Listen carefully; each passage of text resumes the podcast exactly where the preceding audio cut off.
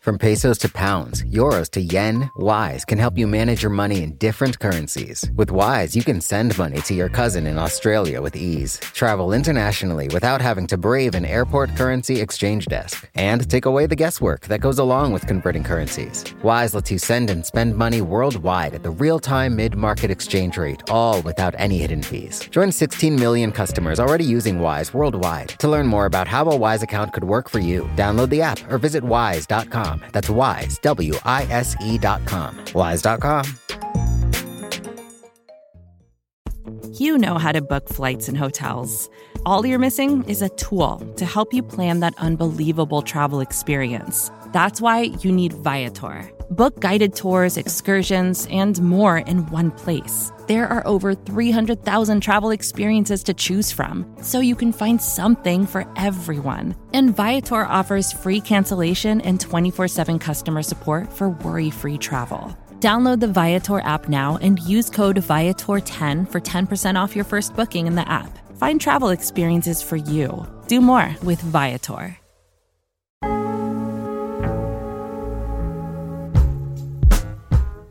Hello, and welcome to another episode of The Weeds. I'm Jonquilyn Hill. We are so very close to the end of the midterm election cycle, and that means candidates are making their closing arguments, hoping to turn voters out in their favor. After all, control of the House and the Senate are up for grabs. Undecided voters are increasingly elusive and increasingly important. And there's one narrative that's emerged in the effort to get the undecided suburban white voter crime. According to the FBI, violent crime was up last year. Experts are still grappling with the why and even how accurate those numbers are. But right now, politicians are focusing on what it could mean at the polls. It's complicated and messy, and it's actually not that new. Here to get into the latest stats is Nicole Narea. She covers politics and policy for Vox. So, Nicole, first of all, thank you so much for coming on to talk with us. Yeah, thanks so much for having me. The FBI recently released its 2021 crime stats, and according to that, crime is up. But what does that mean? What are we seeing? This is a trend that started during the pandemic and under President Trump crime levels are still much lower than the historical highs that we saw in the 1990s when at their peak there were almost 760 crimes committed per 100,000 people. In 2020, it was about 403 and it's down a little bit since then. And in 2020, it was like particularly violent crime and some levels of property crime that rose across the country um, in communities of all types. The murder rate notably jumped 29% that year. And also, about 8 in 10 of the murders that year involved a firearm, which is the highest share since at least 1968. And that also tracks with the kind of record gun sales that we saw during the pandemic. There's not really like an easy explanation for why that happened, but a lot of experts have pointed to just kind of the destabilization that happened during the pandemic, gun violence, worries about the economy, the kind of like intensely stressful environment that we were in. In 2021, both violent and property crime have remained generally stable, but we kind of have to take that data with a grain of salt because the national data that we have for 2021 is far from complete. The FBI switched over to a new crime statistics collection program in 2021. And as a result of that, a lot of law enforcement agencies around the country didn't submit data to that program because they were unprepared. Oh. So, yeah, it was about 40% of law enforcement agencies didn't actually report anything. And that was like including in big population centers like New York City and Los Angeles, as well as a lot of agencies in five of the six most populous states. Oh, wow. So, so yeah, it's really hard to sort of parse any trends based on that data. And of course, like Republicans are kind of going to try to exploit that hole and spin the narrative they see fit. How do we know crime is up? Is it up even without the data from those major metropolitan areas? Are they summarizing? Like, how do we have an accurate look at how crime looks in this country? Based on the data that we have, people are saying that, well, it looks like things are getting better since 2020. But at the same time, you know, it's it's really hard to tell. Experts um, are quoted in the media on this data saying that we can't really draw firm conclusions from this. And unfortunately, in 2022, agencies are struggling to report data to this new program, like at least in the first couple of quarters. So it looks like this is going to be a much longer term problem mm. in terms of mm. being actually able to ascertain what is happening with crime in the country. And it's also coming at just the absolute worst time, given that we did see a major spike in crime in 2020 and this is something that's like clearly at the forefront of voters minds. So yeah unfortunately the data doesn't offer us that much clarity. So we're missing major metropolitan cities which i mean population wise probably accounts for quite a bit and and there is this rise but where do we know that we're seeing the rise in crime? Where where is it rising so I know that Republicans are trying to frame this as like a blue city, blue state problem, but that's really not true. It's happening across the board. So relative to 2019, the no- number of murders jumped by more than 30% in the largest cities and by 20% in suburban areas. Murders rose also by comparable levels in rural areas. And they also rose equally in cities run by Republicans and cities run by Democrats. And, you know, something that's I, I, found really interesting was that red states actually saw some of the highest murder rates of all. So it's really something that's happening in communities of all political stripes. And this is not just really concentrated in blue cities. Okay, so crime is on the rise. Like these fears are not necessarily unfounded.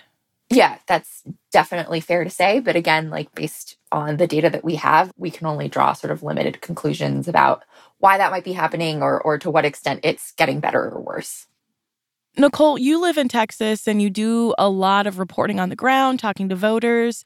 What are you seeing in regards to both crime and also how it's being treated in the election where you are? I've been on the ground both in Texas and in North Carolina recently talking to voters, trying to like get a sense especially about how independents are thinking about it. And it is something that they voluntarily bring up that they're worried about rising crime rates and feel that Democrats in particular are, are ill suited to addressing that problem. And that does track with national polling. There was like a recent Reuters poll that showed that most voters preferred Republicans to Democrats in terms of dealing with this problem. But you know, as I mentioned on the campaign trail, there's definitely politicians that are are trying to exploit these gaps in the data. And, you know, over the last month or so, we've seen the GOP kind of closing argument focusing on crime and trying to misleadingly hammer Democrats as supporters of defund the police. And it's clear that that messaging is breaking through. About 60% said in one October morning consult poll that crime would play a major role in deciding who they would vote for.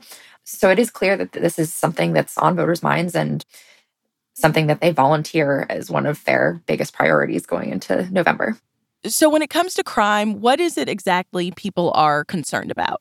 So, it's interesting. Like, when you dig into the data, it differs based on what kind of crimes people are most worried about. So, there was one Gallup poll from 2021 that showed people started worrying more about getting mugged, having their car stolen or broken into, having their home burglarized, being attacked while driving, being a victim of identity theft, getting murdered, being a victim of terrorism. But at the same time, it's interesting because those are crimes that people are afraid of being victimized by. But there's also this big push, particularly among leftists, to implement more gun control. In 2021, we saw a 59 to 35% margin in favor of implementing more gun control, which is the highest recorded in a decade. And that sort of just shows you that there's a lot of different concerns that go into this. And it's not just necessarily people feeling personally victimized by crimes, but also just wanting to reduce violence in their community and seeing like guns as a source of that as well. So it does mean different things to different people. And I think that's why it's in some ways such an effective campaign tool for Republicans because people can sort of look at these attacks and see it the way they want it, want to see it, and the way that they feel it resonates uh, with them in their lives. That demographic info is so interesting. Is there, I mean, are there any hypotheses out there about why some people are more afraid of crime than others? I've seen some research in the past in terms of the Republican psyche being perhaps more sensitive to this sort of fear based messaging. They're just in general more risk averse when it comes to this. Obviously, like women might be more likely to be victimized in these kinds of situations, but I think it's really interesting that Democrats and left leaning people are, are just generally not as worried about it. And maybe that speaks to something different about the way that Democrats and Republicans are hardwired. We need to take a quick break, but when we get back, we'll get into the backstory of how Democrats got the reputation of being soft on crime. Support for the Weeds comes from Not Another Politics podcast from the Harris School of Public Policy. With the constant news cycle, there's a lot of noise out there. Opinions are plastered all over social media, pundits are throwing out hot takes without any sort of context, and it's only getting worse as we dive farther into election season. We know that if you're listening to us at The Weeds, you're looking to cut through all this. And if you like this show, you might like Not Another Politics podcast. Not Another Politics podcast is produced by the University of Chicago Harris School of Public Policy. They want to take a research and data approach to analyzing hot button issues and offer perspectives that go beyond the headlines. They cover a wide variety of topics in their episodes, but a few recent episodes that you can listen to include a deep dive into why women are underrepresented in US politics or whether or not we can believe political surveys. You can listen and subscribe today at harris.uchicago.edu slash NAP. That's N-A-P-P. Wise is the app that makes using different currencies easy. Need to send dollars to your cousin in Bali fast? Getting paid in another currency and don't want to lose out because of inflated exchange rates? Want travel money without having to slog through the currency exchange kiosk? Then Wise might just be your answer. From pesos to pounds, euros to yen, Wise takes the guesswork out of converting currencies. You can send and spend money worldwide at the real time mid market exchange rate with no markups and no hidden fees. In 2023, people sent over $100 billion worldwide with Wise. What's more, over half of those transfers got to their destination in less time than it takes to listen to this ad. Whether you're traveling, sending money abroad, or doing business, let Wise help you manage your money in different currencies with ease. Join 16 million customers already using Wise worldwide. To learn more about how a Wise account could work for you, download the app or visit wise.com. That's wise, W I S E.com. Wise.com. Welcome back to The Weeds. I'm Jonquilyn Hill, here with Vox Politics reporter Nicole Narea. Nicole, how far back does this narrative around crime and the election season go? Yeah, it's kind of a time old attack at this point from Republicans. But I think if we wanted to address a particular inflection point, it was probably the 1980 election. Bush and Dukakis on crime. During that election, Bush Sr made William Horton, who was a convict from Massachusetts, who had been serving time for murder and Horton received 10 weekend passes from prison. Horton fled, kidnapped a young couple, stabbing the man and repeatedly raping his girlfriend. Weekend prison passes. Dukakis on crime. He made that person like a central figure in his campaign. Also worth noting that he was a black man. So there was some very obvious racial undertones there, and he was attacked as being racist for making Horton a central figure in his campaign in the end, his opponent, Massachusetts Governor Michael Dukakis, didn't win the election. And part of that was because these sort of soft on crime attacks landed. But, you know, it, it's basically been the same playbook in the years since. If we're thinking about somebody who really pioneered it, it was probably George H.W. Bush. I think it's interesting that you bring up the Willie Horton ad. I mean, the numbers show that there is this concern about crime, but is this really about crime? Are there other things going on? Like, what other fears is this tapping into? When we're looking at the populations that are sort of most worried about crime, and as I mentioned earlier, it's sort of more of this suburban women over a certain age. It is maybe tapping into some fears about the changing nature of the country um, with the diversification of more rural and suburban areas and just the idea that like these are no longer just all white enclaves. And so I think there is some sort of racial anxiety that's embedded in these attacks that, you know, may be resonating because there is such rapid diversification in these places that haven't seen it really before. Republicans aren't the only ones who are talking about crime during elections or have talked about it. How have Democrats responded? So I think like there was a definite shift in rhetoric in 2020. Obviously, after the George Floyd protests, I do think that we saw a bit, a bit of a reckoning in the Democratic Party about how public safety should be addressed and what needs to be done to do that. And a lot of that's influenced by the abolitionist movement. But of course, I don't think any mainstream Democrats are coming out saying that we should abolish prisons or any of that. But you do see the influences of that movement in the party now um, in terms of like people talking about needing to reduce incarceration rates and the need to elect progressive prosecutors who are not going to put people in prison for a long time for minor crimes. And I think even though the defund the police rhetoric is not as prevalent as it maybe once was, we are seeing in terms of people's platforms, we should be putting more money into alternative public safety programs that don't necessarily like increase police presence, but might involve having social workers or some other kind of alternative first responder more involved in public safety. So I, I, think that is something that we've seen shift. But of course, you know, the Democratic Party does also have a history of of invoking crime as like a boogeyman, but this is going more back into the 90s in terms of like Bill Clinton. Yeah. But it definitely has changed. And I think we're now seeing Democrats less embracing of law enforcement and trying to sort of shift the narrative to addressing these root causes of crime, which go far beyond policing. I want to talk a little bit more about the political taboo surrounding the phrase defund the police.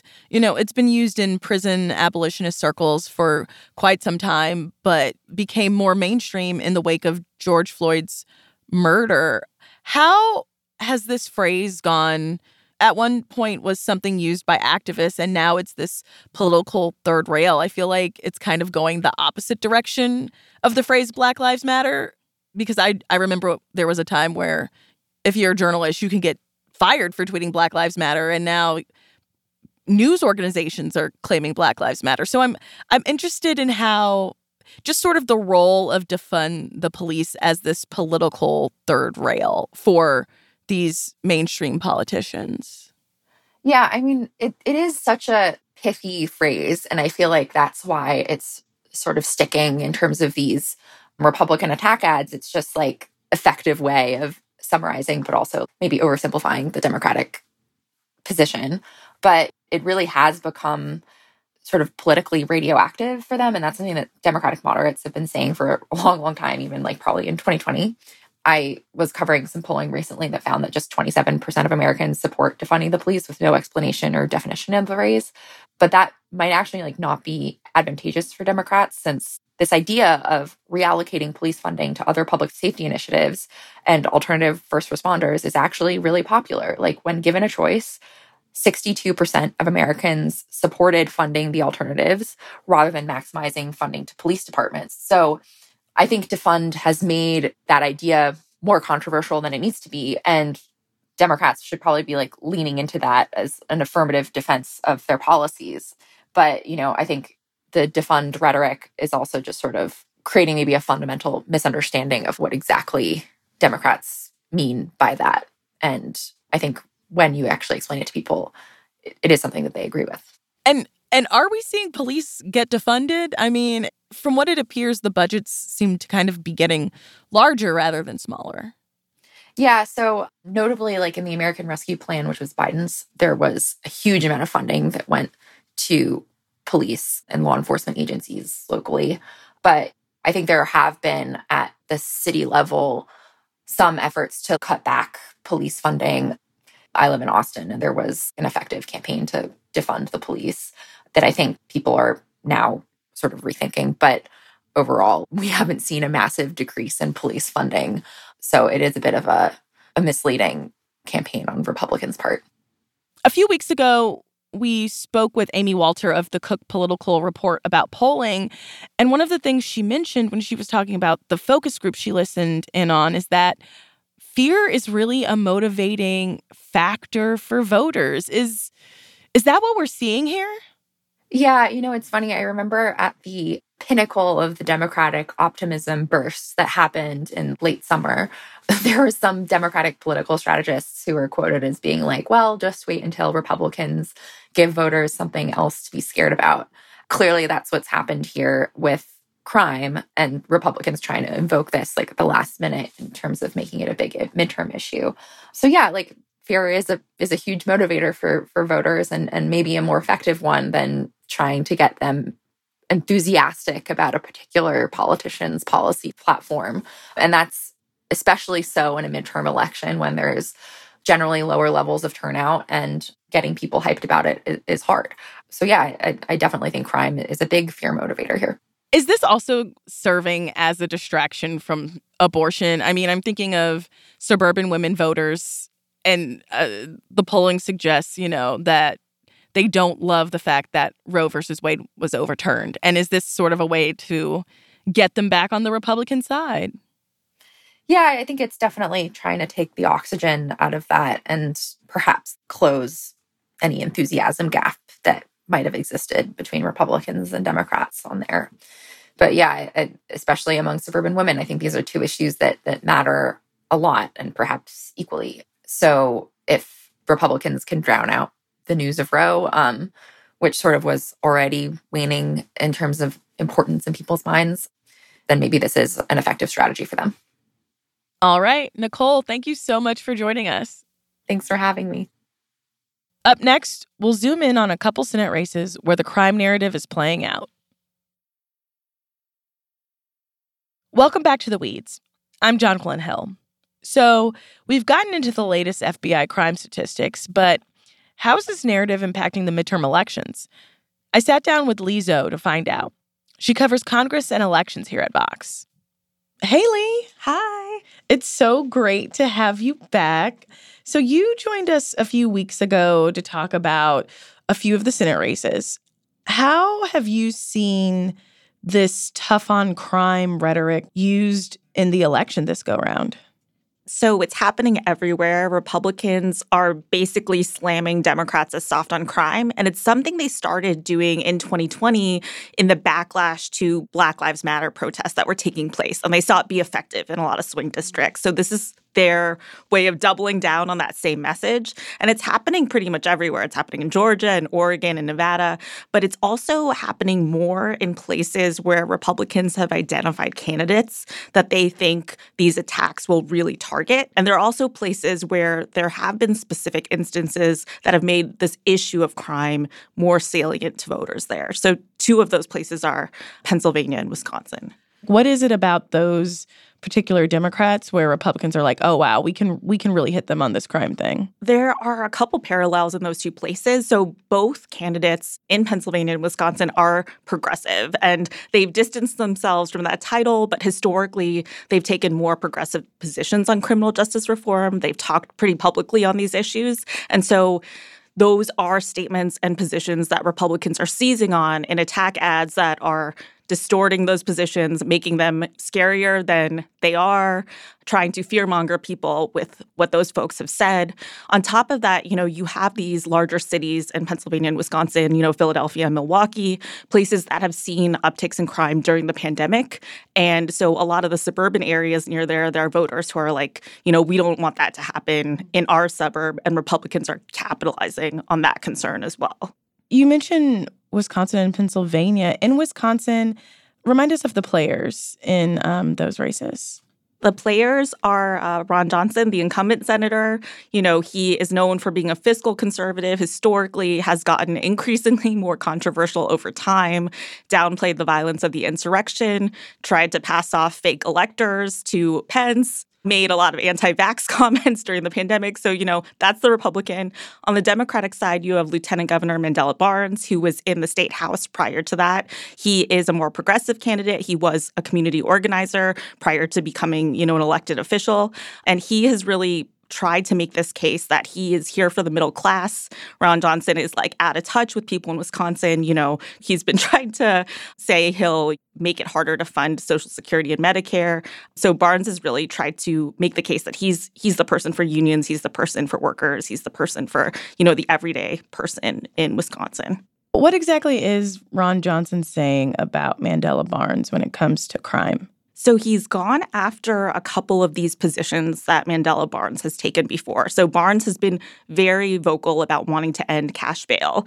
And that's something that Johnson has attacked in numerous ads and basically implied that if that policy were to go into place, you'd have violent criminals who are, you know, out making things worse in Wisconsin. One of the things that I think has made this attack more salient to Wisconsin voters is if you recall, there was the Waukesha Christmas parade last year. We begin with those new details on the breaking news out of Wisconsin. Right now, we know an SUV plowed through the Waukesha Christmas parade this afternoon. Um, so his trial is happening right now. So this oh, is something that's in that's the news. really top of mind. Yeah, it's, it's top of mind for people who are watching the nightly news. And so it's a way for Johnson to tie this incident to Barnes, even though, you know, Barnes had nothing to do with that specific attack, but it's trying to get at his policies by citing that what happened. Barnes's response has been, you know, I'm not saying no bail for everyone. I'm saying no cash bail for just all offenses, you know, kind of writ large, but let's evaluate each offense based on how risky it is, how harmful it could be. So he said his policy wouldn't have enabled Brooks to be released in the way that Johnson is alleging. Do we see Barnes walking back his previous stances at all? One of the things he's tried to do, I think, is the phrase defund the police has become this litmus test that Republicans are trying to use to say that Democrats are soft on crime. And so that's something that they've repeatedly put against him, you know, that Mandela Barnes supports defunding the police. And he has said, no, that's not true. I've never supported that. What he has supported is he is interested in reallocating money from policing budgets to other programs, to other first responders, to other social services. So I think there's a question of, you know, does that basically mean he supports this larger movement without calling it by the same name? Mm-hmm. Do we know how much this conversation around crime is influencing this particular race in Wisconsin? It's certainly having a big impact. So when you talk to experts and pollsters in the state, they say when the polling shift happened. So basically, over the summer, Barnes was doing all right. He was leading Johnson by a couple of points in polls pretty consistently. And now we've seen that dynamic completely flip in the last two months. Mm-hmm. And that change in polling, which is still within the margin of error. So I want to be careful about exaggerating how much it might yeah. mean. Um, but that change has coincided with a massive investment by Republicans in this um, soft on crime advertising in the last two months, particularly in September. And so as Republicans have invested money in this message, pollsters have seen Barnes's favorability go down, especially among independent voters who are going to be really central swing voters in this election. I feel like there is a gigantic elephant in the room when it comes to this particular race. And it is race. I mean, Mandela Barnes is a young black man. What impact is race having on this? I mean, you know, we've seen some of the ads, and it feels at times more like a foghorn than a dog whistle. I'm curious how that's playing out there. The ads are horrific. They are very blatantly racist. And historically, attacks about crime have always been racist. So already these attacks, you know, regardless of who the candidate is, is about stoking fear about the other, about cities, many of which have larger black populations mm. than suburbs do. So that's like baseline already where, you know, a lot of this messaging is coming from. Barnes wants to eliminate bail for violent felons, and his administration has already released over 800 criminals, including 44 child rapists. Take it from us. Mandela Barnes' policies are a threat to your family. On top of that, in Wisconsin, you're adding in Republicans trying to tie Barnes to incidents, increases in crime that he has really nothing to do with. And that's clearly a way to stoke fear among white voters of having a black senator, basically, is like what it comes down to. So race is playing a huge role. I would say when you look at the way the ads are run, even the framing and the wording is I, I was shocked by it. Um, but for example, there's one ad where they're trying to tie Mandela Barnes to the quote unquote the squad, like AOC. No surprise, crime is on the rise. Mandela Barnes would eagerly join their squad. Barnes wanted to abolish ICE.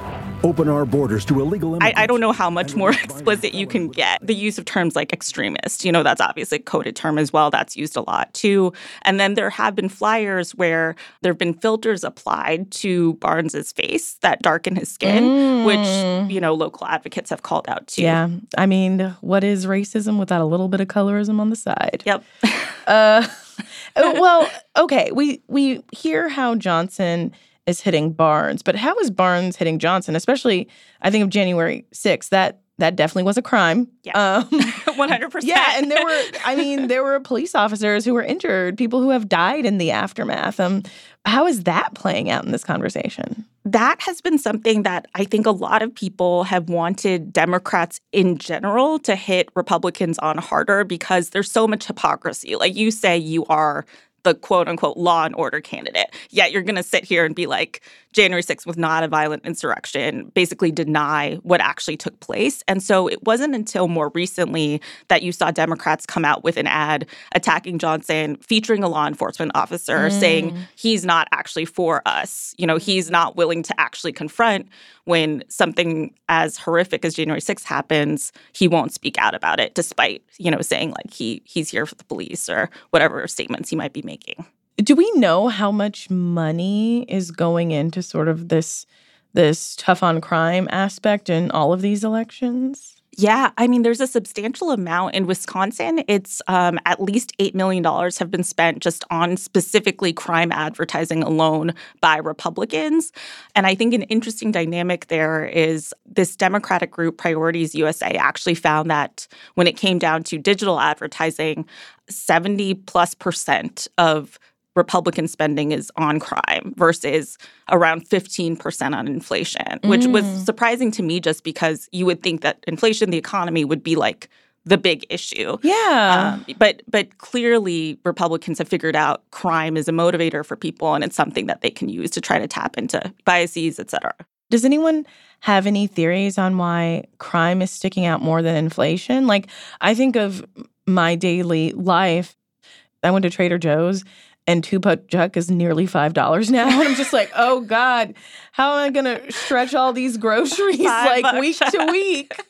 yeah, like, yeah. you know, I mean, yeah. that feels like a more pressing issue to me personally, but it sounds like that's not the case for a lot of independent voters. It is a thing where I have talked to some people who studied the messaging of crime in like political elections. And what they've said is because this is such an emotional, visceral appeal, mm-hmm. it gets at something in people, of course, again, you know, biases, racism, like we've talked about, that like other issues maybe don't even get to, even if they are kitchen table every day, like very important to your life issues. And I actually talked to someone who said the economy doesn't matter if someone is breaking into your house. Like that mm. was like mm. exactly what he told me. So I do think for some people, this fear and like, you know, Republicans' willingness to kind of stoke it even more has a more powerful impact on how they're feeling, how they're thinking than even the economy in some circumstances. So, how is crime playing out in other big elections? It seems like Wisconsin is sticking out in this regard among like the other big, like major close races. Republicans have been strategic about the places they're targeting. So,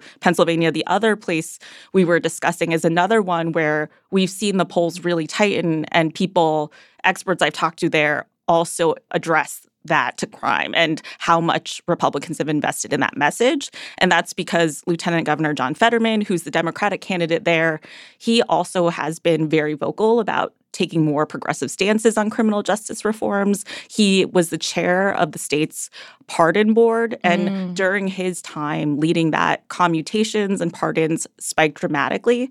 Um, and that's because he felt like it was really important to address instances when people were wrongly convicted or address instances when people have been in jail for 50 plus years and have not had a chance to be considered for a commutation. And he's made that a big priority. Republicans have seized on that too in ads to basically make the case like he's letting out criminals on the street is like the general he's pro murderer quote unquote is like mm. one of oh, the wow. phrases. that yeah, yeah. So, so, so it's I think what we've seen across the board is there are things and policy positions that candidates support. That's one thing. Mm-hmm. But the way that Republicans kind of capitalize on that is by distorting it, by misrepresenting it, by exaggerating it, you know, and just by making it this very scary position when the original position was not scary. Fetterman is running against um, Dr. Mehmet Oz of daytime television fame. So, where is Dr. Oz in all of this? Like, what are his stances? Is he being hit with this crime conversation at all? Like, what's going on there? All great questions. I, I, think what in the same way uh, that you know we see with the Johnson Barnes race, Oz is and his affiliated groups are much more comfortable going on the attack against Fetterman than they are providing any type of like here's how I would do this. Like mm. it's much more like, you know, I think what you would expect is the same type of punitive, let me fund police to the extent we can. Let's do the harshest possible. Yeah, I would know. think he would just, you know, you could easily copy paste what Ron Johnson is doing and say it yourself. yeah, exactly. I, I think there was something called out recently, this inconsistency where Dr. Oz has been you know, attacking John Fetterman for wanting to reduce sentences for you know certain certain people who are in prison and then he i believe endorsed reducing sentences also for people who've been accused of low level offenses and so he's not expressed i would say a clear position besides like let me just go after John Fetterman. So how has Fetterman responded to this idea that he's soft on crime? So, what he has said is he's tried to turn it on the Republicans and he's tried to point to his own record when he was mayor of Braddock, which is a city in Western Pennsylvania. And he said, I really helped lower gun violence in that city when I was mayor. That's like a sign that I can help address crime in the future and also take an approach that holds both perpetrators accountable, but also the police accountable and have a more reform minded approach to these issues. And he's also talked about, you know, in the same way where we address address the hypocrisy of Republicans not being willing to talk about January 6th, that they don't want to touch gun violence, mm. and that mm. that you know, if you truly want to address violent crime, that's going to be an issue that you have to confront. But Republicans are historically very wary of enforcing any more aggressive gun control measures. And that's um, something that I think Democrats are now starting to hit back on them on. Do we know why Democrats haven't like it seems like they're playing defense rather than offense. Yeah. And I'm I'm curious how that happened. Honestly, just felt like Republicans were willing to take this issue to a place that is so, you know, exaggerated, so misrepresented.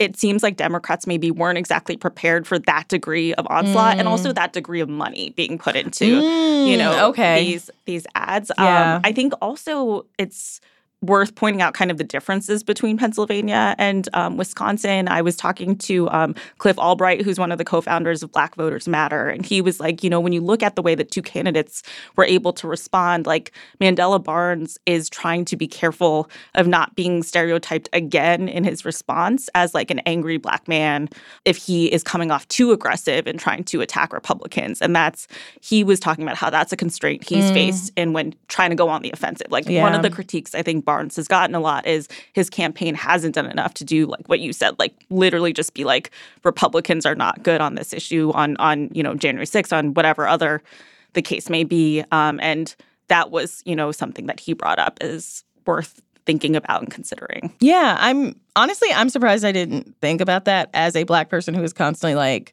I hope people don't find me angry and aggressive when I stand up for myself. So seeing that play out on a political stage was not my first thought, and it probably should have been. yeah, I, I know it's it's awful to be like Republicans are willing to do basically anything, say basically anything, and then you know you have the Democratic candidate having to consider these possibilities, which yeah, they totally could weaponize against him, which is awful. So I'm I'm glad we're talking about Pennsylvania because you spent some time there this weekend talking to voters. Um, where in Pennsylvania were you, and what did you hear from those voters on the ground? Yeah, I was in the suburbs of Philadelphia. So there are these four counties outside of Philly known as the collar counties. So that's Bucks County, Chester County, Montgomery County, and Delaware County. Um, and oh, they, I've heard of Delco. yeah, also known as Delco. um, but they are very high in population and they've been known if you do well there you could basically win the election mm. or lose the election. And it's a very interesting like swing purple area. So um, biden won all four in 2020 hillary clinton also won all four but pat toomey who is the republican senate candidate won two of the four counties. Mm, okay. so it's a place that does kind of swing genuinely swing back and, and it sounds like they're willing to split tickets which you do not hear about yeah, absolutely. yeah, they split tickets. Um, I think when you are there, like visually, it literally feels like a purple place because mm. you have like Oz signs. You had there's like this very hilarious like visual of like a massive Mastriano sign surrounded by like 30 Josh Shapiro like little baby signs. Oh my gosh. So, so I think it I mean to me that's like a very illustrative of yeah. like how actually really truly split certain parts of these counties are and bucks county and chester county are really the ones that are you know maybe could see more people support republicans or just higher republican turnout and energy. Was there anything that voters said to you that really stuck out that sort of offered clarity or you know you just found really interesting? Yeah i think one of the questions i have and i this comes down to the way that people feel about just this larger issue of crime is I've always been like, is this feeling, is this like anxiety that people have mm. aligned with reality. Mm. So like is it because, you know, more things are happening and like we talked about, you know, the coverage of Philadelphia and like how certain instances of violent crime have increased there has really seemed to affect people's perceptions in the suburbs even though they are not, you know, themselves in Philadelphia it's close enough that it has for people who are worried about this issue. Like I heard from so many people who said crime was a top issue for them that like we're next basically was the concern. And I talked to um, someone who works for like a, a local government campaign on the Democratic side, and she was saying in our area like an uptick in crime is not something we've observed from like a data standpoint but people feel like there's increased quote unquote like lawlessness and like are more you know, worried as a result. Yeah, I feel like I've I've even witnessed that in DC, which is, you know, we live in a very blue city, but uh, neighborhood folks are like, "Hey, I I see the news. What's happening?" And you know, crime is actually down in my neighborhood, but a lot of and I live around a lot of like older people, yeah, and and they're fearful. And I even think of you know, I have friends that live in the suburbs because they have kids now and that's what they're doing. And they'll text me and they'll be like, I saw the news. Are you okay? Like it looks so crazy. And like, I I don't know. I'm I'm drinking juice in my in my kitchen. I didn't I didn't realize I was in danger. It sounds like this is just like it's this national phenomenon kind of happening. Total, it's that that exact same thing. And I think a lot of the people I talked to were like, they were very candid. They were like, we don't know if crime is worse. Like mm. even the people who mm. were like, this is a top issue for me. Like they weren't they were like we don't know necessarily that it's like that bad, but we can only go off of like what we've seen on the local news and oh, like oh, that's what fascinating. Yeah. So that I mean that did come up and I, I do think people have nuanced views. It's not just like, you know, I'm afraid of things, but like they were like, we don't know that these ads are all true too. You yeah. know, like I want to take some time to like investigate whether it's true or not. But, you know, people have just their normal daily lives. So like if you're getting slammed and like these are huge investments that Republicans are making, maybe a little bit sticks with you even if you're like, wait a second, this isn't exactly true. Did you run into any undecided voters? I mean, it, it, things feel so partisan now, but I'm I'm curious what you heard for those people who were like, yeah, I don't know who I'm voting for yet. I did, and I I I was really intrigued and and probably maybe disheartened about like state of democracy and everything because of it because for undecided voters part of it i think too is if you're undecided to this point maybe you haven't been as closely engaged mm. in the election so what i heard from a lot of those voters was i don't really like either candidate and i think what they would say is like we know Oz is a liar. We know he's a snake oil salesman and I'm I don't like that. But then they would be like but I'm not sure about Fetterman because I just don't know enough about him and I think that's another reason maybe that some of the Republican attacks have been effective in these two states because they're known like they both won both barnes and fetterman have won statewide contests i think fetterman in particular has gotten a lot more national attention at the same time, there's still room for them to get defined by the Republican candidate. So if someone doesn't know them as well and then they see like ad after ad after ad, you know, being like, this person is the worst person ever, like again, I think any reasonable voter is going to question that, but it doesn't mean that it doesn't have some type of effect on how they perceive somebody. Are there any specific crimes people are afraid of? Like, what is it that they are worried that's going to happen? Are they scared of a mass shooting? Mm-hmm. Are they scared of getting robbed? Yeah, one of the things that was more local that people did say to me, which I think is, you know, I don't know how this ties to the data, but there, in one of the places I was at, there had been recent robberies of like a local Wawa. Um, and Not so, yeah, and so I, I do think for people who referenced that, that was something that happened like maybe in the last month, and so like it was like a fear of more incidents like that. So, is this rhetoric working? Like, is this is this very possibly going to get the Republicans the majority in the Senate that they're looking for? It is certainly working with some voters. Like, I do want to be clear, there are a lot of people I talk to who push back against it. A lot of Fetterman supporters, a lot of Democrats who are like, this is just naked fear mongering. This is everything we talked about, just trying to tap into people's anxieties because Republicans don't have policies they can talk about. So, what are they going to talk about besides trying to make people scared?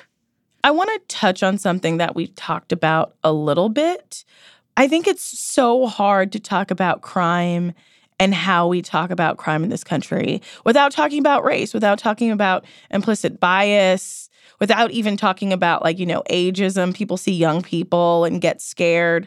We hear over and over and over again that the coded language when it comes to talking about crime, for instance, won't work for Republicans much longer. We heard it after 2012 with the GOP autopsy, and people said it after 2016 when Trump won, saying, like, you know, this is the last election we'll be able to do this.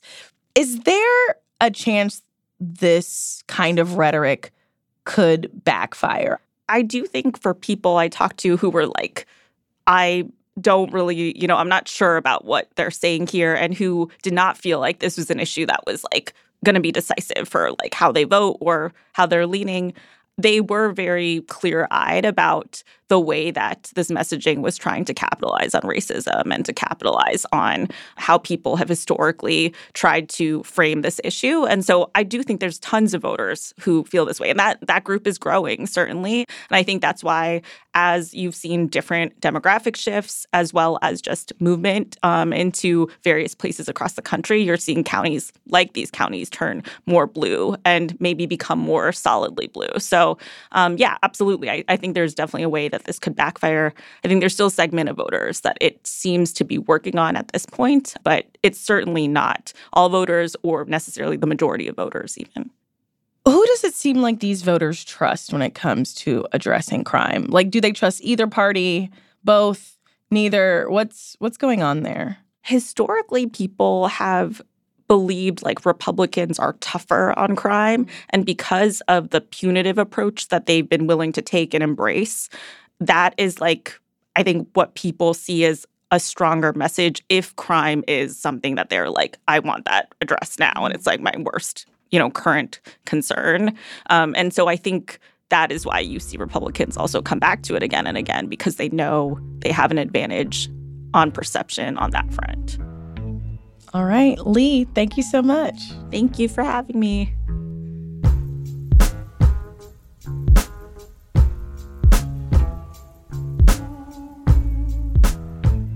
That's all for us today. Thank you to Nicole Narea and Li Zhou for joining me today.